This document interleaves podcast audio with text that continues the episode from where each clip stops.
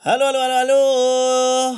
Kembali lagi di podcast Suka Gulat. Podcast podcast suka-suka gulat-gulat.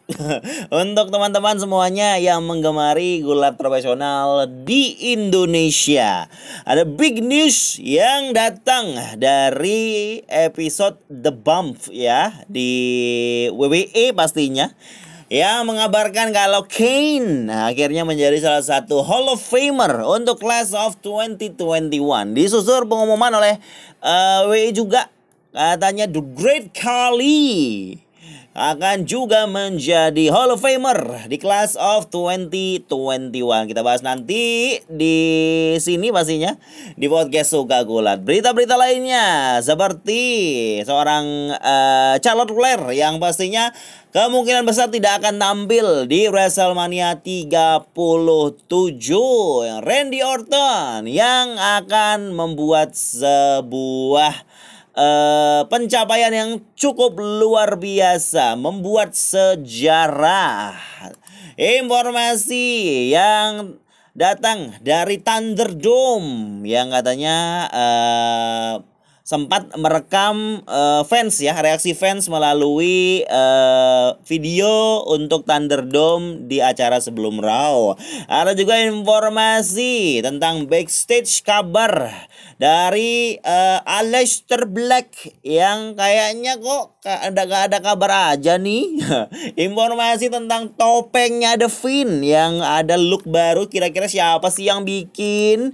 Terus juga informasi tentang tentang uh, lokasi baru dari Tandur Dome yang akan pindah untuk episode Go Home Show to WrestleMania dari Raw dan juga SmackDown. Informasi tersebut cuma bisa didengarkan di podcast Suka Gulat. Seperti yang banyak diinformasikan akun-akun gulat profesional kalau Kane menjadi the next Hall of Fame inductee untuk Hall of Fame Class of 2021 yang akan diresmikan pada acara Hall of Fame uh, di sebelum WrestleMania biasanya sehari sebelum WrestleMania ya. Hal tersebut diinformasikan pada saat episode uh, eh, WWE The Bump uh, di mana Kane menjadi salah satu tamu yang akan diwawancara. Padahal Undertaker juga ada di dalam acara The Bomb tapi tidak diumumkan. Itu menjadi surprise untuk Kane pada saat diwawancara di WWE The Bomb ya secara virtual. Muncul uh, selagi ngobrol Ken ya sama uh, sama hostnya muncul suara tong.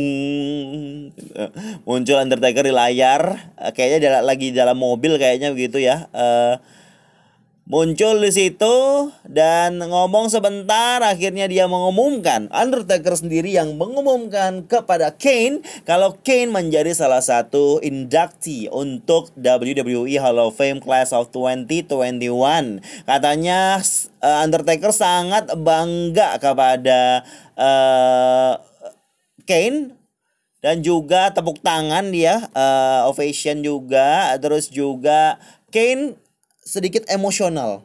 Beneran katanya gitu. Beneran. Tapi dia menahan tangisnya dan dia terima kasih kepada Taker yang sudah mengumumkan hal tersebut. Terus langsung diumumin di semua sosial medianya WWE menurut saya dipilihnya Kane memang well deserved. Memang layak sekali seorang Kane menjadi Hall of Famer. Karena dia sudah berbuat sangat banyak untuk uh, eh, WWE pada saat zaman uh, Attitude Era pas zaman dia buka topeng, pas zaman dia pakai topeng yang baru, The Demon, pada saat dia menjadi eksekutif pakai jas tanpa tanpa topeng dan banyak lagi yang sudah dilakukan Kane lah ya. Harus dihargai dengan menjadi induksi Hall of Famer. Cuman mungkin agak sedikit aneh ketika Kane sudah dijadiin Hall of Fame tapi Undertaker belum. Iya enggak ya? Undertaker harusnya mungkin bisa jadi lebih gasik ya, lebih lebih duluan harusnya. Tapi kita sudah tahu sebelum-sebelumnya kalau Bapak Vince McMahon tidak mau kalau uh, Undertaker itu diangkat diinjak untuk Hall of Fame, dia bukan jadi senternya.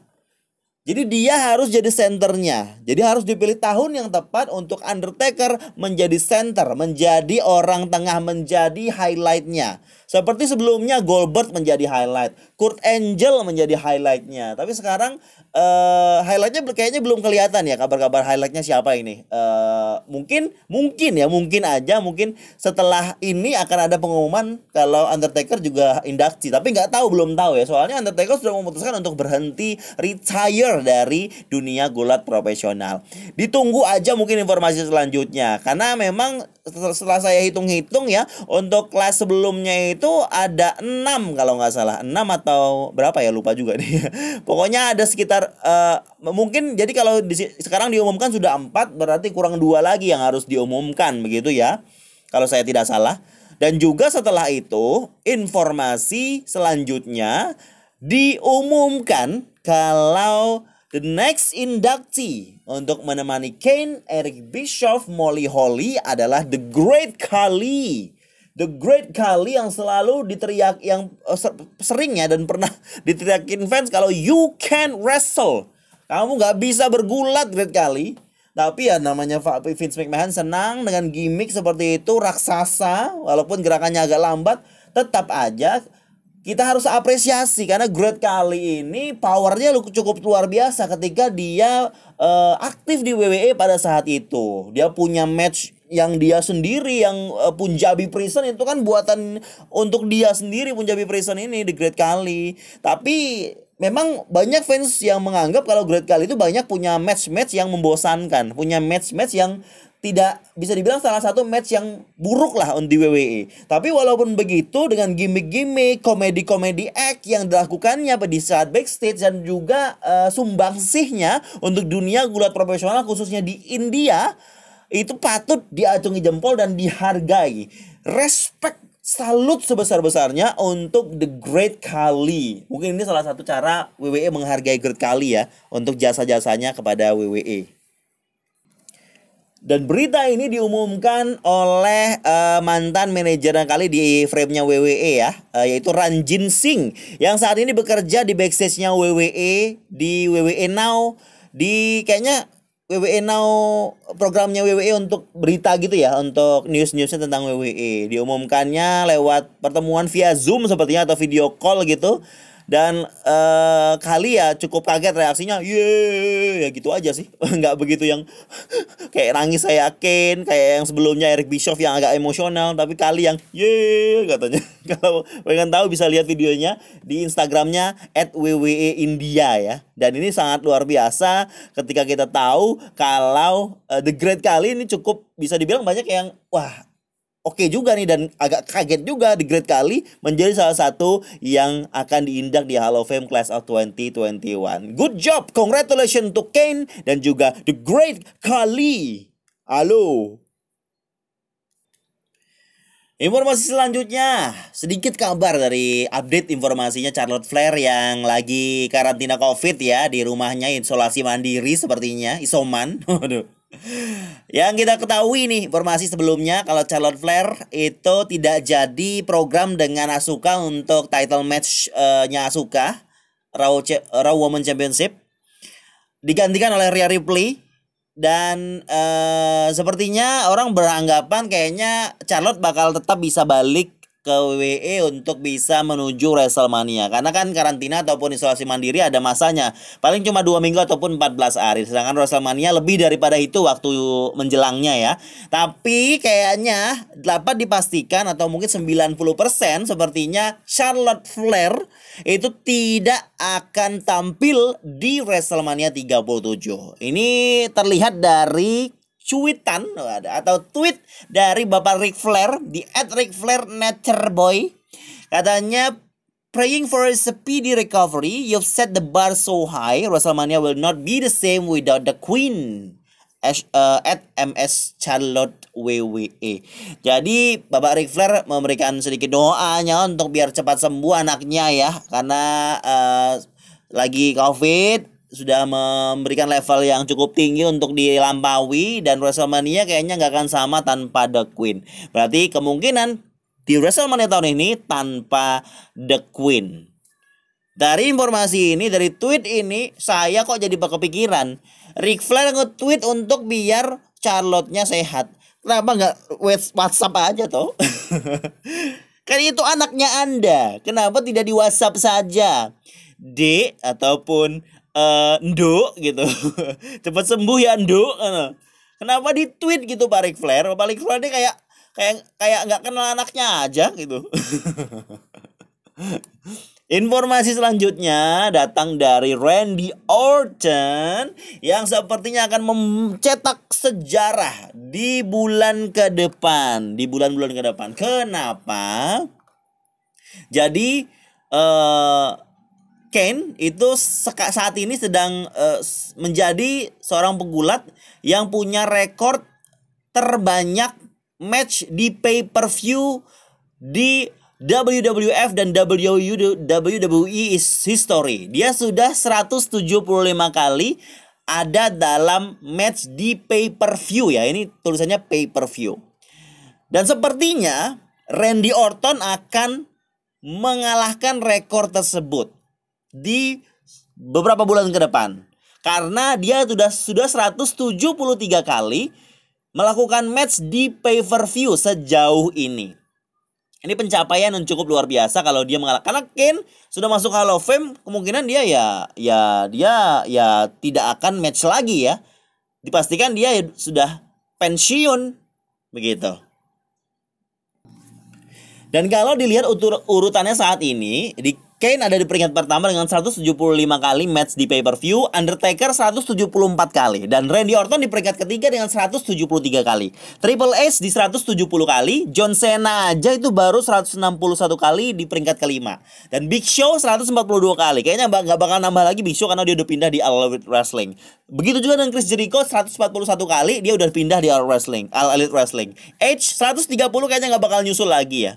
The Miz 119, Shawn Michaels 116 ada 10 di list ini kayaknya nggak akan bisa mencapai uh, prestasinya Randy Orton yang masih kuat, masih aktif di WWE belum cedera lagi. Moga-moga nggak akan ada cedera lagi ya. Karena mungkin programnya si Randy Orton menuju uh, untuk mendapatkan uh, sejarah itu, mencetak sejarah itu cukup beberapa bulan cukup beberapa minggu lagi bisa dibilang ya eh beberapa minggu cukup dengan dua kali du, dua kali lagi satu dua tiga kali lagi. Tiga pay per view lagi. Dia pasti uh, Kane dengan 176 kali gitu ya. Karena dia programnya sama lagi sama Bray Wyatt nih lagi sama The Finn nih. Di WrestleMania nanti dia bisa dapat satu lagi matchnya. Terus di in the Bank setelah WrestleMania akan dapat satu lagi. Setelah itu akan dapat satu lagi ya udah.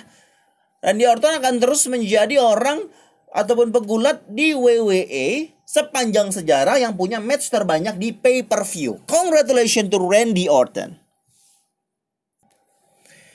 Berikutnya lagi informasi tentang rumor kabarnya The Next Inductee. Mungkin setelah Ken dan uh, Great Kali adalah Rob Van Dam RVD. One of a kind. One of a kind. Hey, hey, one of a kind. Hey, Hey, uh, malah nyanyi. Jadi ini baru rumor ya, belum resmi. Dikabarkan oleh Fightful Select. Ini cukup kredibel, sudah sering saya dapat informasi dari sini.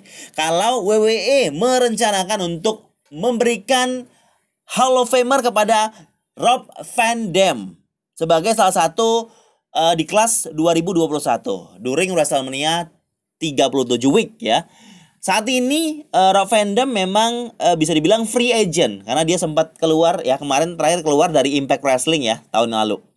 Dan uh, itu jadi hal yang sangat-sangat memungkinkan karena situasinya Rob Van Dam tidak terikat dengan uh, company ataupun promosi wrestling mana pun. Dan uh, terakhir nih, terakhir RVD itu bersama WWE di tahun 2014. Tapi dia tempat sempat tampil di acara Raw Reunion Special di tahun 2019 di bulan Juli lebih tepatnya.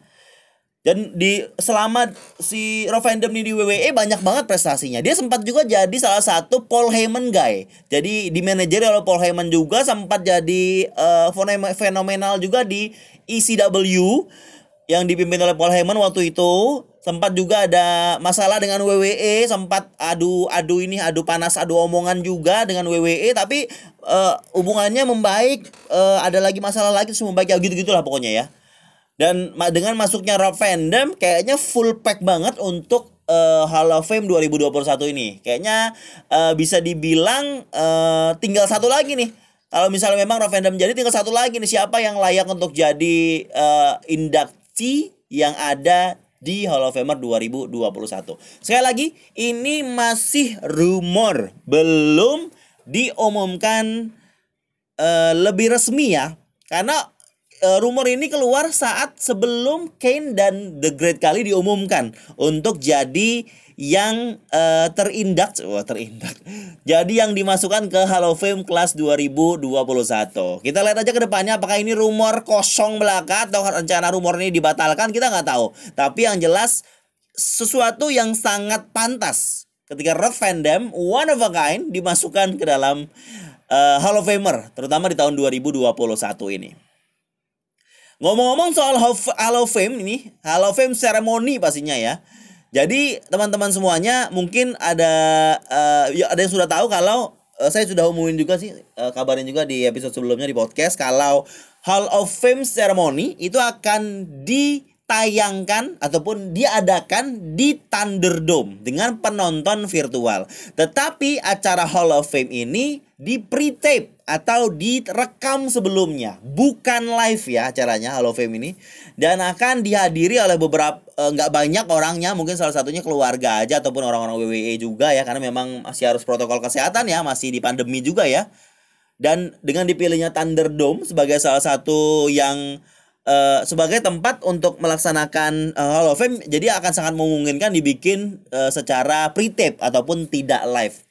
Dan diinformasikan kalau di uh, acara Raw sebelum Raw, jadi orang-orang yang masuk ke Thunderdome sebelum Raw, dia disuruh beberapa hal, merekam beberapa hal untuk jadi rekaman yang ditayangkan uh, yang ditayangkan untuk jadi penonton virtual pada saat Hall of Fame ceremony.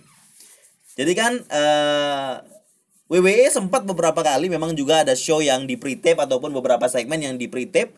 Itu di dimunculkan juga ada virtual uh, ini aja virtual audiensnya penonton virtualnya.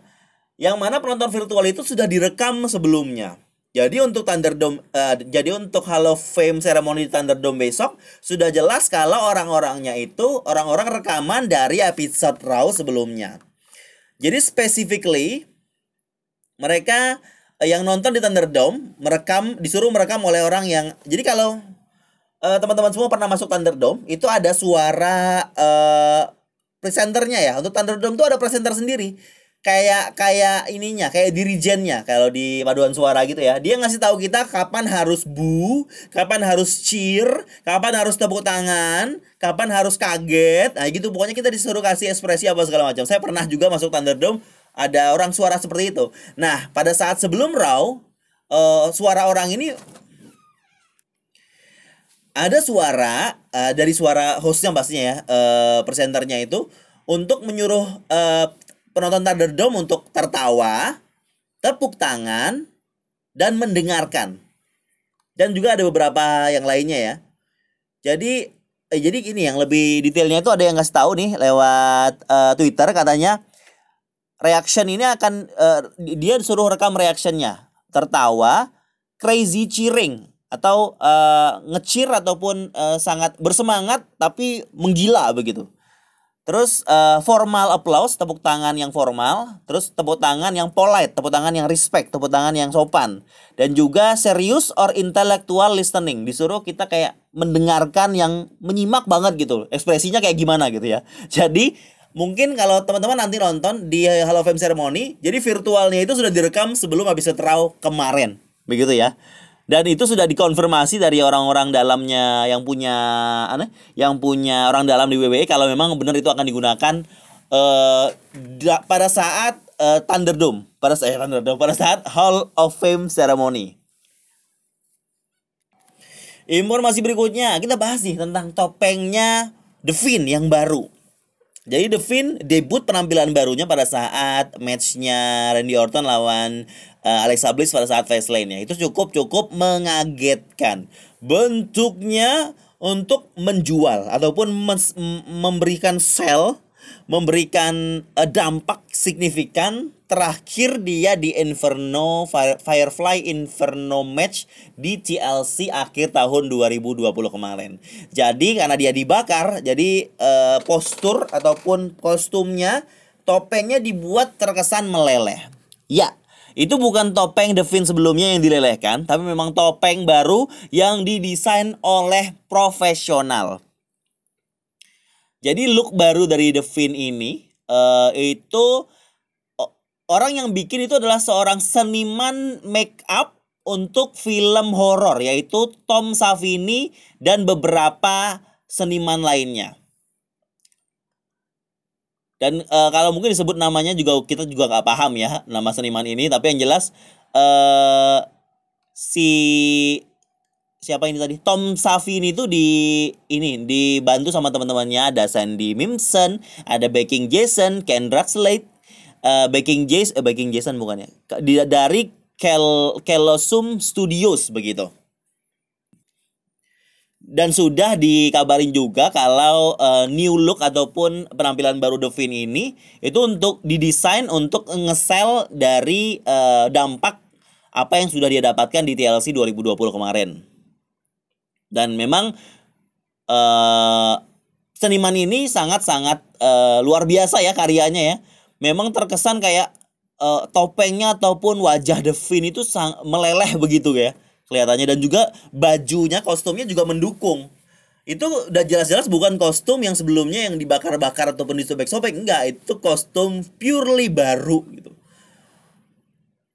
dan saya sempat memposting itu dan juga dapat gambarnya dari orang lain juga ya dari akun lain juga memposting uh, gambar The Fin yang dengan kostum barunya dengan baju barunya itu tanpa ada lighting uh, pink atau lighting merah atau lighting kuning dari uh, footage-nya yang ada di atas ring. Dan WWE pun sudah juga mengeluarkan grafik uh, untuk match Randy Orton versus uh, The Fiend ini dengan menunjukkan uh, gambar yang lebih detail, lebih jelas lagi dari topeng The Fiend yang baru ini. Sangat-sangat luar biasa scary, lebih menakutkan daripada yang Yawi Wawi yang sebelumnya ya. Yang bentuknya itu kayak kayak Joker tapi lebih zombie gitu loh. Kayak Joker tapi lebih zombie gimana gitu ya. Tapi yang sekarang itu kayak lebih original banget dan lebih berantakan gak jelas hanya untuk mengeluarkan efek seramnya gitu. Nah, memang bener-bener menyeramkan ini. Ini kalau anak saya saya kasih lihat ini pasti nangis dong.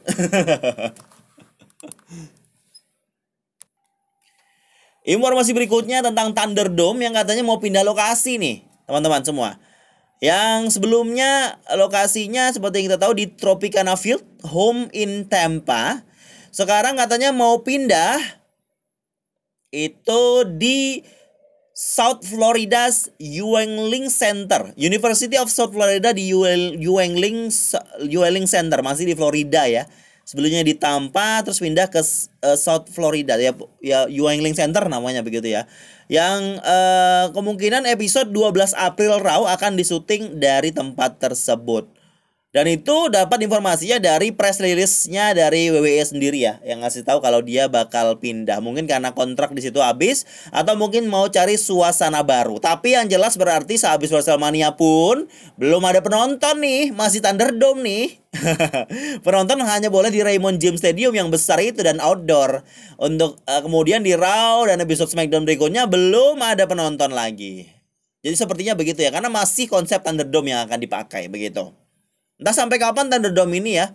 Kayaknya walaupun ya lebih baik daripada Performance Center Thunderdome, tapi tetap aja kita jadi uh, makin merindukan kapan bisa penonton uh, reguler lagi seperti Raw dan SmackDown dan uh, episode-episode acara-acara WWE sebelumnya. Pandemi segeralah berakhir. Walaupun saya nggak bisa nonton langsung, datang hadir, beli tiket di sana, berangkat ke sana. Tapi nonton di televisi, eh, nonton di televisi, nonton di layar di acara WWE, acara wrestling mana pun tanpa penonton itu sangat-sangat canggung. Dan pastinya akan itu yang banyak dirindukan oleh banyak penggemar gulat profesional. Pasti teman-teman semua setuju dong. Informasi terakhir dari dunia gulat profesional, salah satu nama pegulat profesional yang sudah lama tidak tampil di WWE padahal sangat berbakat yaitu Alex Alex yang benar Aleister apa Aleister ya Aleister Black yang terakhir bergulat di WWE itu di bulan Oktober 2020. Jadi update dari informasi untuk Aleister ya yang nggak ada kabarnya ini. Jadi dari Dave Meltzer Wrestling Observer. Dia mengungkapkan kalau uh, Aleister Black ini saat ini selain dia dirumahkan oleh orang WWE, dia juga lagi ada cedera ringan ya pada saat dia di WWE sebelumnya. Tapi nggak jelas informasi dia itu cederanya apa, bahu kah, lutut kah, atau cedera uh, hati kah? Waduh, ya tidak dong. jadi uh, ini bisa jadi alasan kalau uh, Alester tidak tampil lagi di WWE. Belum belum lagi tampil gitu ya. Uh, tetapi itu bukan alasan sepenuhnya. Alasan besarnya itu adalah uh, ap apa yang terjadi sama dengan Andrade, Murphy, uh, si Ricochet, si ada lagi orang lain dan sama Aleister Black ini. Mereka semua kehilangan pushnya di WWE, kehilangan storyline-nya, kehilangan uh, eksistensinya di WWE pada saat WWE memecat Paul Heyman sebagai eksekutif director tahun lalu. Jadi kan sempat ya di episodenya, eh di episodenya Raw. Di Raw itu sebelum pandemi kayaknya, itu diumumkan kalau Paul Heyman yang akan megang yang akan megang program di Raw. Dan itulah makanya muncul nama-nama baru yang lagi dinaikin banget ya. Aleister, Andrade, Garza, Zelina Vega, Murphy yang jadi uh, temannya si ini si uh, Rollins dan ada lagi beberapa yang lain. Ya mungkin uh, teman-teman tahu siapa aja ya. Dan uh, adanya Paul Heyman ini uh, memang senang orang-orang itu, tapi ini bukan orang-orang yang disenangi oleh Vince McMahon. Orang-orang ataupun pukulat-pukulat yang disenangi oleh uh, minionsnya Vince McMahon kayak Michael Hayes, Bruce Pritchard dan lain sebagainya. Dan dapat di uh, garis bawahi ataupun dibenarkan uh, ataupun diyakinkan uh, kalau ini kata Dave Meltzer ya kalau mereka semua ini tidak akan pernah tampil lagi ataupun dimanfaatkan lagi ataupun dipush lagi di WWE sampai Vince McMahon bilang kalau orang ini adalah favoritnya. Begitu.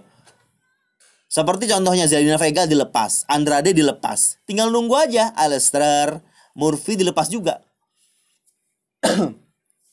Karena memang bisa dibilang kalau eh, orang-orang ini orang yang bisa dibilang dalam tanda kutip tidak disenangi oleh Vince McMahon dan tidak disenangi juga pastinya dengan orang-orang yang di bawahnya Vince McMahon. Jadi nasib mereka ya udah dirumahkan tanpa dikasih uh, kesempatan tampil tapi dibayar. Nah, kebanyakan pegulat kayak gini nggak nggak tahan dianya ya ada juga yang tahan sampai dipecat. Tapi banyak yang nggak tahan juga. Makanya Andrade ini orangnya cukup vokal. Dia pengen dia mau tampil terus. Dia mau tampil mending saya pindah aja. Bodoh amat dibayar di rumah aja tapi pokoknya saya mau pindah aja. Ya udah akhirnya pindah. Tinggal nunggu aja nih. Kalau misalnya memang uh, Alistair ini nggak ada nggak ada rencana apa-apa ya. WWE nggak ada rencana apa-apa untuk Leicester ya pada saat ini ya. Walaupun sempat ada rumor muncul waktu itu ya sekitar satu bulan atau dua bulan yang lalu katanya Leicester bakal uh, lagi disiapkan sebuah gimmick yang baru yang akan menarik gitu. Tapi sampai sekarang nggak ada kabarnya. Ya begitulah nasibnya Leicester sampai kayak gimana nih nasib Leicester kita tunggu aja. Apakah dia akan ada setelah Wrestlemania? Atau ataukah dia juga minta keluar kayak Andrade? Ya lihat aja ya nanti ya Udah segitu aja, udah hampir 30 menit. Terima kasih teman-teman yang masih terus setia mendengarkan podcast Suka Gulat. Teng teng teng.